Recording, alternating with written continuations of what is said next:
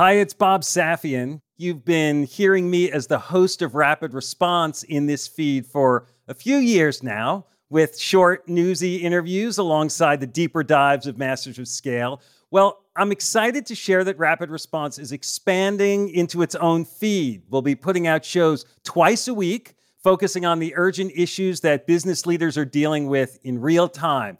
So search for Rapid Response in your podcast player and subscribe to make sure you get all our episodes. I'll see you on the other side. I grew up with two parents who were incredibly community minded. I feel like I've come home to Nextdoor because of a lot of that community underpinning from growing up. We probably started to see a real pickup in engagement here in the US happen right at the end of February. And then very quickly, you see it really start to skyrocket. In the beginning, it was about hand sanitizer, toilet paper, restaurants. Now they're shifting to those being laid off, homeschooling of kids, people recognizing they're in their own bubble, worried about themselves or even their community. People have missed just actually getting back together. And this is the moment where I think community really matters.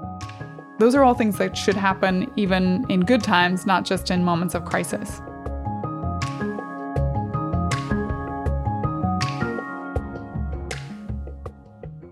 That was Sarah Friar, the CEO of Nextdoor, the social network built around local neighborhoods.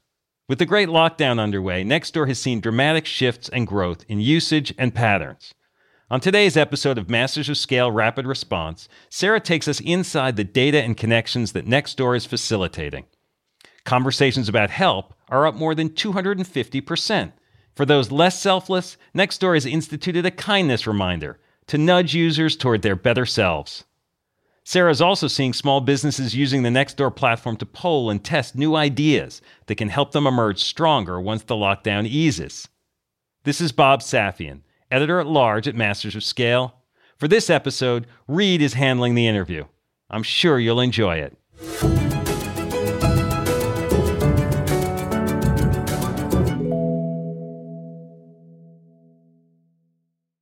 Hi, listeners. It's Erica Flynn, VP of Alliances and Audience Development at Wait What, the company behind Masters of Scale. My day to day consists of nonstop communication, not only with my immediate team, but with our current partner relationships and with incoming leads from possible future partners, which is why I rely on the ease of Grammarly to keep my communication clear and efficient. One confusing email can turn into several confused replies, which can turn into an unexpected meeting which no one wants, needs, or has time for. Having Grammarly on hand as my trusted AI writing partner not only streamlines my extensive to do list, it minimizes miscommunication by quickly and efficiently synthesizing information and carefully curating tailor made responses to specific groups. In fact, companies that use Grammarly to communicate can save 19 days per year per employee.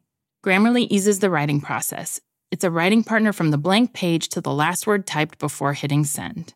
Join me and over 70,000 teams who trust Grammarly to work faster, hit their goals, and keep their data secure. Visit grammarly.com to learn more. That's grammarly.com.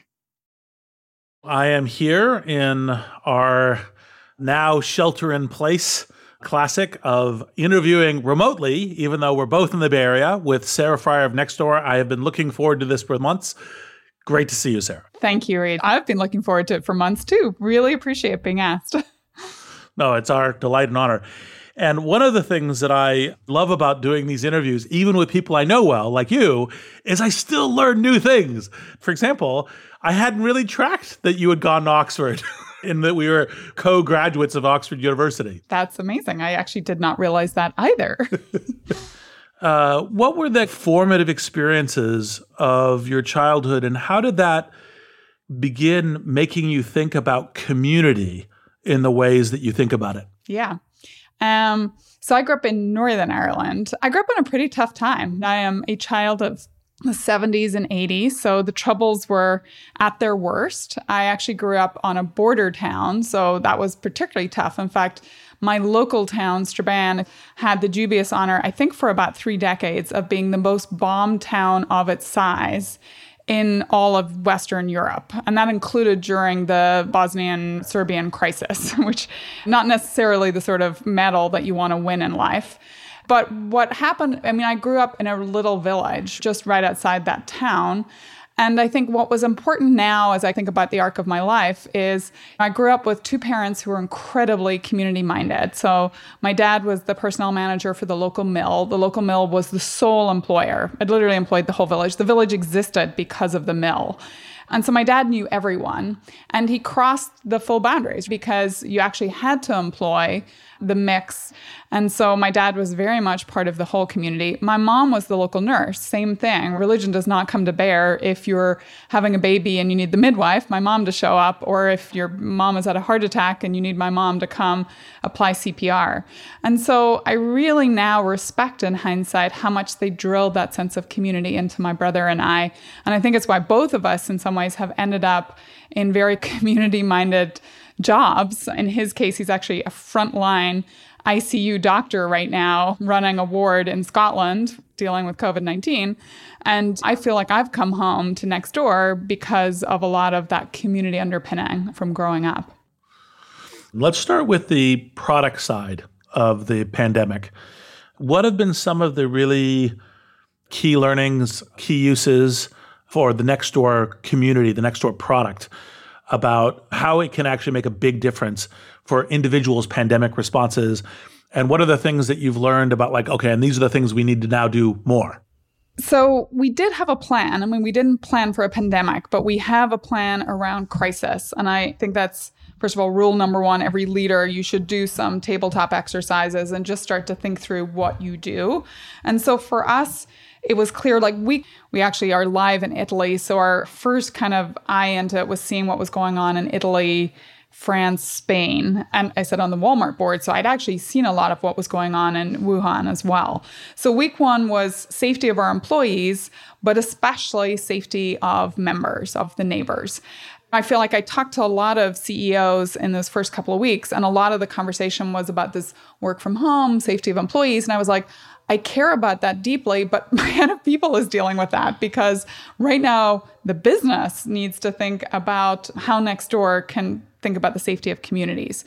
So for us, it was getting the right information front and center. So we did a lot of work really bolstering that public agency platform.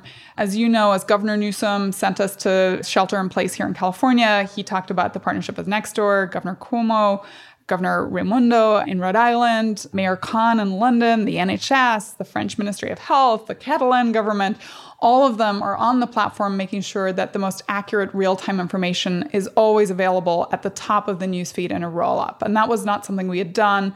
So we literally, you know, did a 48 hour total push code red to make sure that information would be really front and center to help keep people safe. The next phase was really about help because immediately we could see our engagement jumped something like 80% on just a week over week basis. We could see just help. Conversations about help are up 262%. In Sweden, it's up 30x. And so we were seeing more people wanting to give help, I would say, in those first couple of weeks. Everyone suddenly felt like, oh, what can I do? I can go get groceries for you. I can go get a prescription picked up for you. There was a lot of offers of help. I think there's a lot of pride in people in asking for help. And so we launched two products. We launched Help Map, and we had been alpha testing our groups product and kind of just in the slog of iteration. And we just said, okay, enough, rip the band aid off, we're just going to launch it. So, you know, a bigger risk, but I think actually in times of crisis, your customers give you a little bit more latitude for things that might not be perfect as well. Like if they know it's coming from a good heart, they'll be more forgiving, I think, of products that might be a little raggedy on the edge. But help map, help group. So week two is really, I would call it the week of help. Week three and four has actually been much more about businesses. And then I actually would say now, week five, six that we're in, I'm trying to tilt the organization from current crisis mode to be much more about back together mode like what are the new emergent themes how will things be different? How might they be the same? And how can we make sure, like, what are the newer creative ways that we can really think about how communities pull together? So, lots of different threads here. Did you get an early lens? Because one of the things about these new network properties and all this, did you get an early lens about how big the pandemic was going to be? And then what are the things to try to make sure you're funneling accurate information getting people to as it were, understanding, oh my God, we're in this crisis. Here's a good way we can link arms. Yeah. So we definitely do get an early lens as long as we know to go look for it. And so if I go back and look at our platform, we probably started to see a real pickup in engagement here in the US happen right at the end of February. And then very quickly, you see it really start to skyrocket the week of March 3rd. What was interesting is what the conversations were, and we can slice the data by literally down to a neighborhood level, but we can definitely see New York probably lagging, Bay Area actually very far out in front, or even California.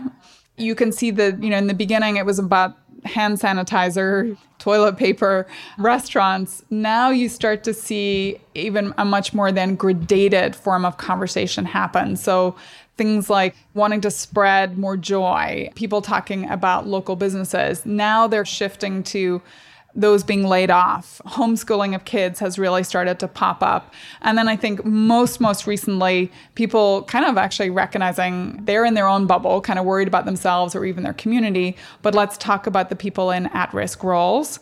And then even when you get into that, if you slice that, it begins with people on the front line that are obviously at risk, that deserve so much of our kindness and help and admiration. As I said, my brother is one of those working in an ICU as we speak.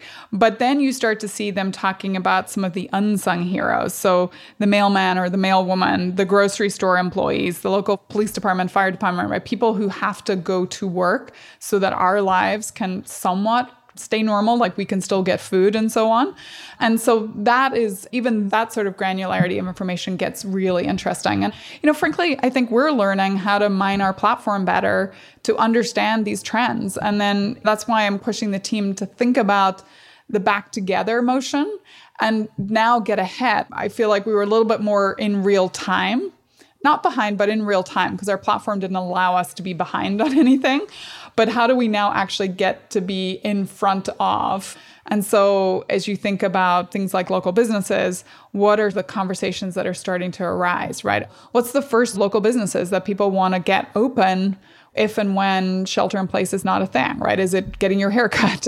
There's a lot of mundane stuff that's still really important locally. How are people going to feel about walking back into a restaurant? What would make it feel okay to walk back into a restaurant? I just saw a real estate agent do a terrific poll last week about doing virtual home viewing. What would you prefer to do? Would you rather have a 3D virtual tour? Would you be willing to do a house tour if everyone wore masks and gloves and we only allowed one person in the house at a time or one group at a time? Really asking the right questions to think about at a very tactical level how they're going to get their business back on its feet again.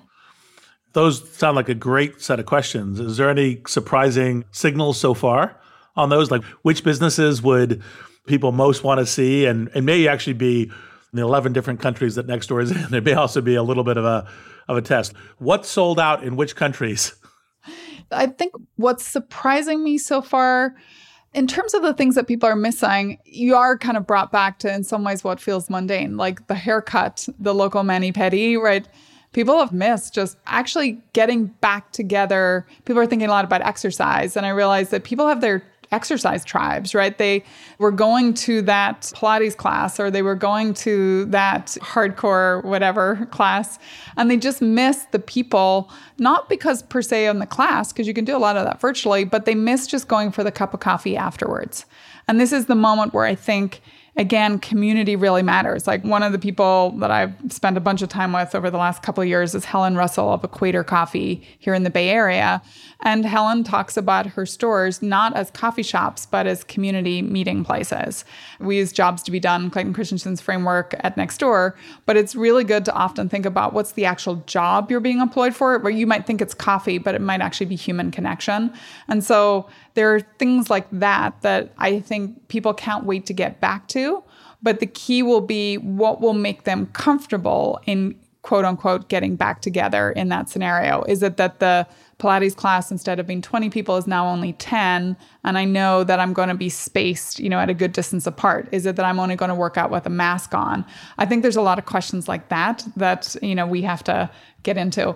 The other thing is the creativity of neighbors. So we just went through Easter and we saw a lot of like one of my favorites has been the teddy bear hunts. So people putting teddy bears in the windows. This is happening in Australia, it's happening in my local community so that when someone's out with their kids on a walk, you've got something to go point at, to go find. It's like the treasure hunt in the neighborhood. And I hope we don't lose that. Like, those are all things that should happen even in good times, not just in moments of crisis. Hey, listeners, it's Jodine Dorsey, the VP of Live Events at Wait What, the company behind Masters of Scale. I am constantly tasked with reaching out to teams across a wide spectrum of professions and the vastly different personalities that go with them. Grammarly helps me quickly shift tones to better communicate what I want to say and saves me valuable time in the process. Our upcoming Masters of Scale Summit event features top tier speakers from CEOs to founders to political leaders Grammarly's ability to produce on brand writing helps me properly prepare for each and every thought leader I interact with on stage. It lets me generate the most exciting specialized content for our audience. In fact, teams that use Grammarly report 66% less time spent editing marketing content, which I've seen firsthand with my summit team. Join me and over 70,000 teams who trust Grammarly to work faster hit their goals, and keep their data secure. Visit grammarly.com to learn more. That's grammarly.com. Say a little bit about the surprise and delight moments from the Nextdoor community. And you could even talk about it. You moderate your own San Francisco Nextdoor group and you attend Nextdoor meetups. There is just so much positivity. Right now, in terms of COVID 19, we see things like conversations about help are up 262% just in the last month. People completely leaning in. In my own neighborhood, I've seen a help group form that now is over 500 people. And the leader of the group has taken the time to actually even just match you. So I am matched to a very lovely woman, Elizabeth, I won't say her surname, who's in her 60s. She felt really bad about asking for help, but she has a pulmonary issue and she's on immunosuppressant drugs. So this is someone who could not leave the house at all right now. And so she talked a lot about just how it hurt her almost to have to ask for help. And yet she needs it. So I've picked up prescriptions for her. I've gone to get some bagels for her. And so I think there's this kind of getting to know people. And that goes back to if you think about Nextdoor right? Our purpose is to cultivate a kinder world where everyone is a neighborhood to rely on. But at the mission level, it's about utility that then drives to affinity. So I have provided utility to Elizabeth, but it's creating this sense of affinity that I know is going to last long after the current crisis that we're living through. A donut store down in Southern California where John's wife got got ill and the neighbors noticed that she wasn't showing up to work, they wanted to do a GoFundMe. He was too proud. He's like, no, thank you. And so they actually organized a campaign in the neighborhood where people would go buy out all the donuts by 7 a.m. so that he could go home to his wife while keeping his business intact. We've had someone donate a liver. I am not kidding you. But we see it all. And as I go around the world, I think one of the things that I loved in my first year at Nextdoor is I set myself the goal of going to every country. We're in 11 countries. And just sitting down with real people in Sydney or in Toronto or in Paris, in Amsterdam. And I think the great thing if there's something great to say about a pandemic, is that I no longer feel like I'm evangelizing this to people. It's just people get it. The power of proximity, the need for our neighbors to be our front line of support. It's no longer something that we have to shy away from. We no longer get kind of the snarkville of like, but aren't your neighbors kind of cooks at the same time? I'm like, maybe, but they might go get you that thing that will save your life. So you should put up with all the cookness they have and just get on with the fact that they're there for you right now in your time of need. Let's talk a little bit about Nextdoor, the organization during the pandemic, during COVID. Obviously, it was a kind of a tsunami for the world and learning and organizations. If you were to call your younger self, what would you say? Hey, do more of this and do less of this as Nextdoor, the organization, steered into the pandemic? Sure. So I think leading in a crisis for me is about two things empathy and transparency some of the things we've instigated at Nextdoor actually make it somewhat easier to do work from home or working remotely. So we write everything down. We have embraced the Amazon way. I love my memos because, you know, I'm an ex-research analyst, but I actually think what that does is it cuts out ambiguity. I think with slideware and lots of conversation that doesn't get memorialized, there's just a ton of miscommunication that can happen and a lot of revision of history. And so we began that practice the minute I walked in the door. We also have cut our organization into what we call pillars. So for me, I really want us to orient around the work. We have an engineering organization, a design organization they actually really report around this idea of a pillar. So, member experience is a pillar for us, neighborhood vitality is a pillar for us. And so, every Monday we stand up in those pillars. So, each pillar does an hour long meeting. They have their roadmaps that they're working to, and it's completely cross functional. So, the engineers that work on that, the designers, the data scientists, the comms team, right, the whole way, the whole full stack that's working on that particular pillar comes together. And then on Friday, we stand down with our all hands. And frankly, this is where the pandemic has given us a feature, not a bug. The all hands, I actually think, is now more of a level playing field because regardless of where you are in the world, everyone is just a box on a computer you have to do a lot of work to make it stay engaging, but it's a really good way to stand up and stand down through the week. And then we can use a lot of our memo formats to keep people coming along, even though they're not bumping into each other right in the corridor all the time. So I think that has been huge for us, both the way we have organizationally structured and the way that we work. And it's transparency, right? when people are afraid or people are nervous, the worst thing is they feel something is being hidden from them. And so I'm probably transparent to a fault.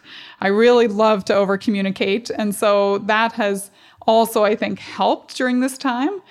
The transition I'd make to empathy is empathy for me is keeping our customers front and center at all costs. So when we're in the office, one of the first things I did was actually just put up a bunch of pictures of our customers all around the world. Who doesn't want to see happy neighbors?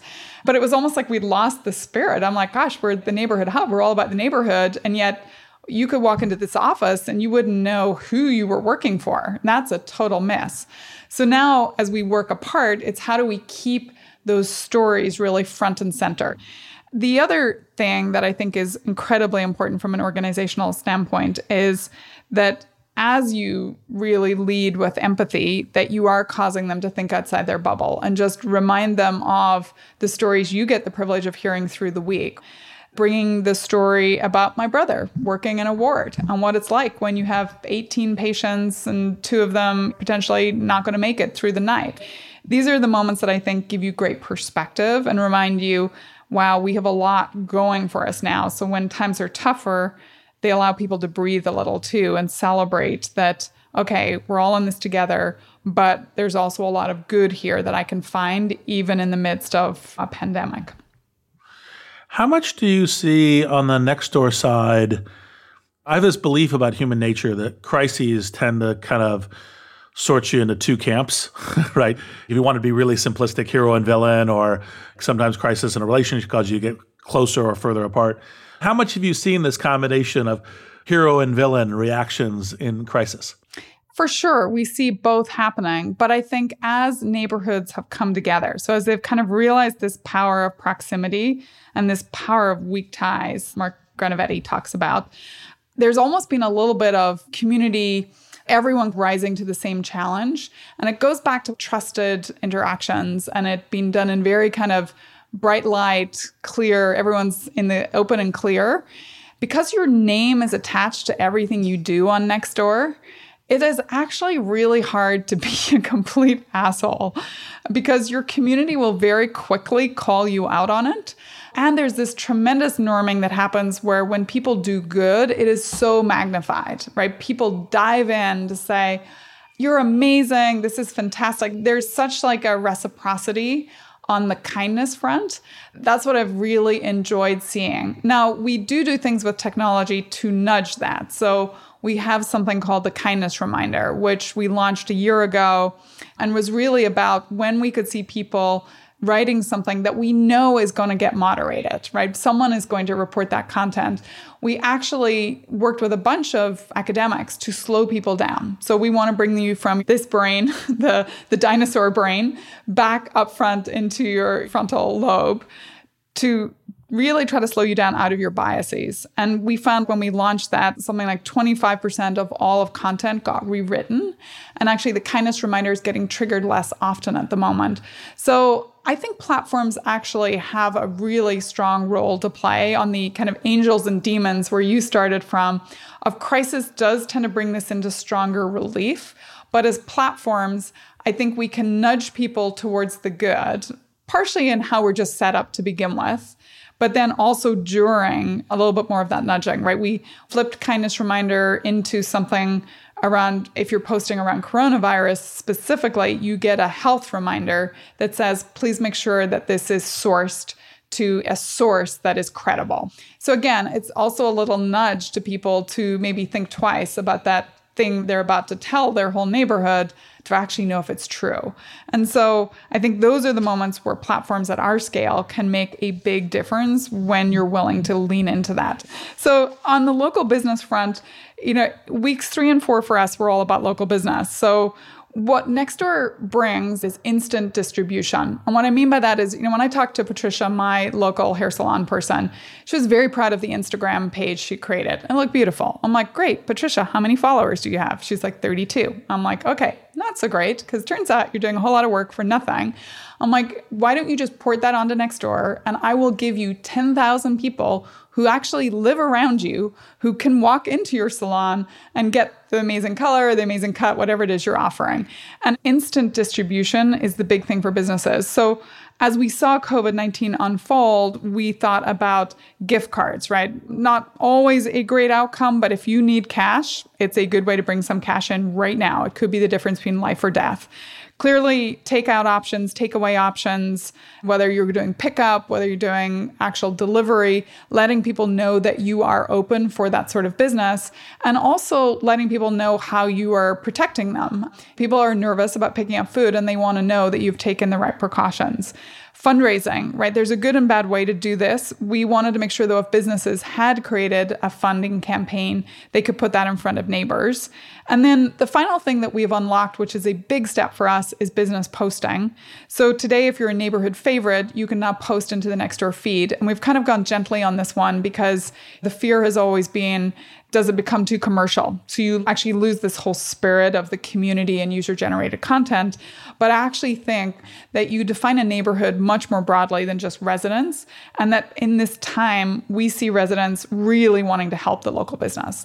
I have such a vested interest in knowing that the coffee shop I love is going to be there on the other side or that you know that female for me like female driven business that i love more than anything i want them to survive. And so i think people are very open to hearing from their local businesses. And the other piece is getting authentic local business advice back out to local businesses. So I get a little peeved at the talking heads. I think a lot of people love to talk about small businesses and they've never owned one, never started one, never run one. They just happen to buy from them, but that does not make you an expert. And yes. so, how do we get, you know, Helen Russell from Equator Coffee, Bobby Stuckey from Frasca, Dan Simons from Founding Farmers, if you know that restaurant in DC.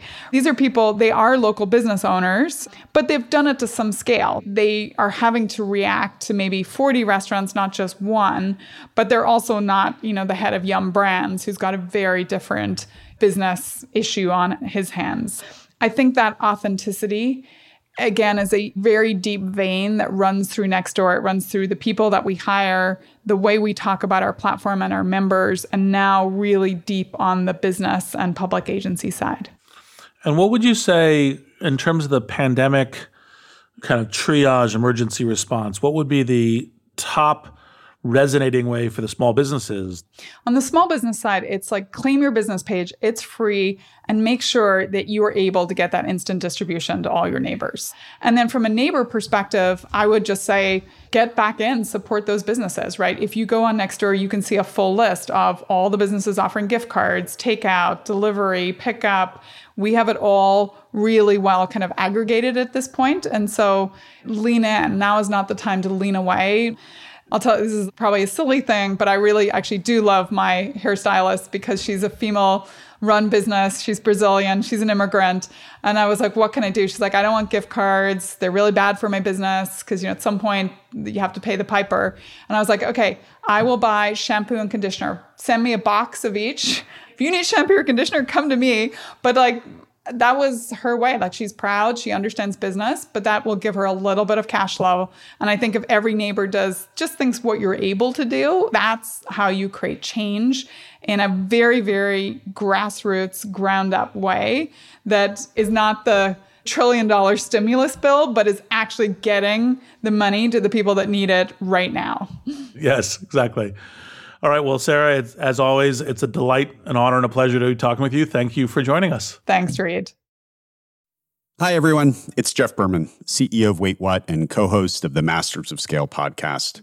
Like many of you, my to do list changes by the minute.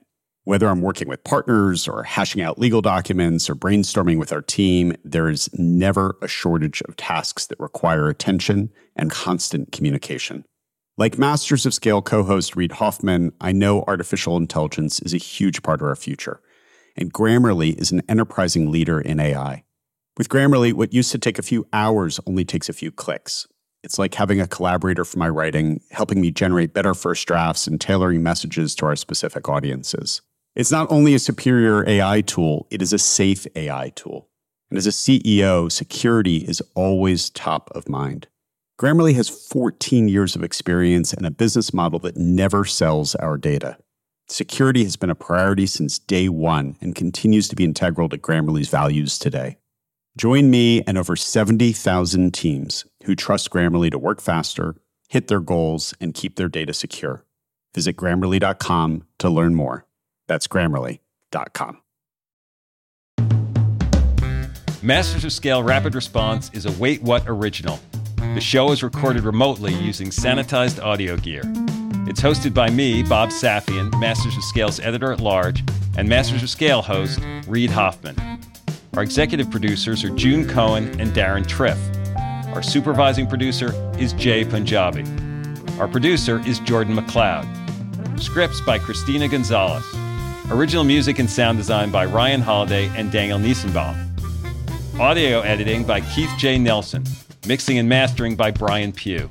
Special thanks to Emily McManus, Sarah Sandman, Kelsey Capitano, Tim Cronin, Charlie Manessis, and Saida Sapieva. Visit mastersofscale.com slash rapid response to find the transcript for this episode and be sure to subscribe to our email newsletter.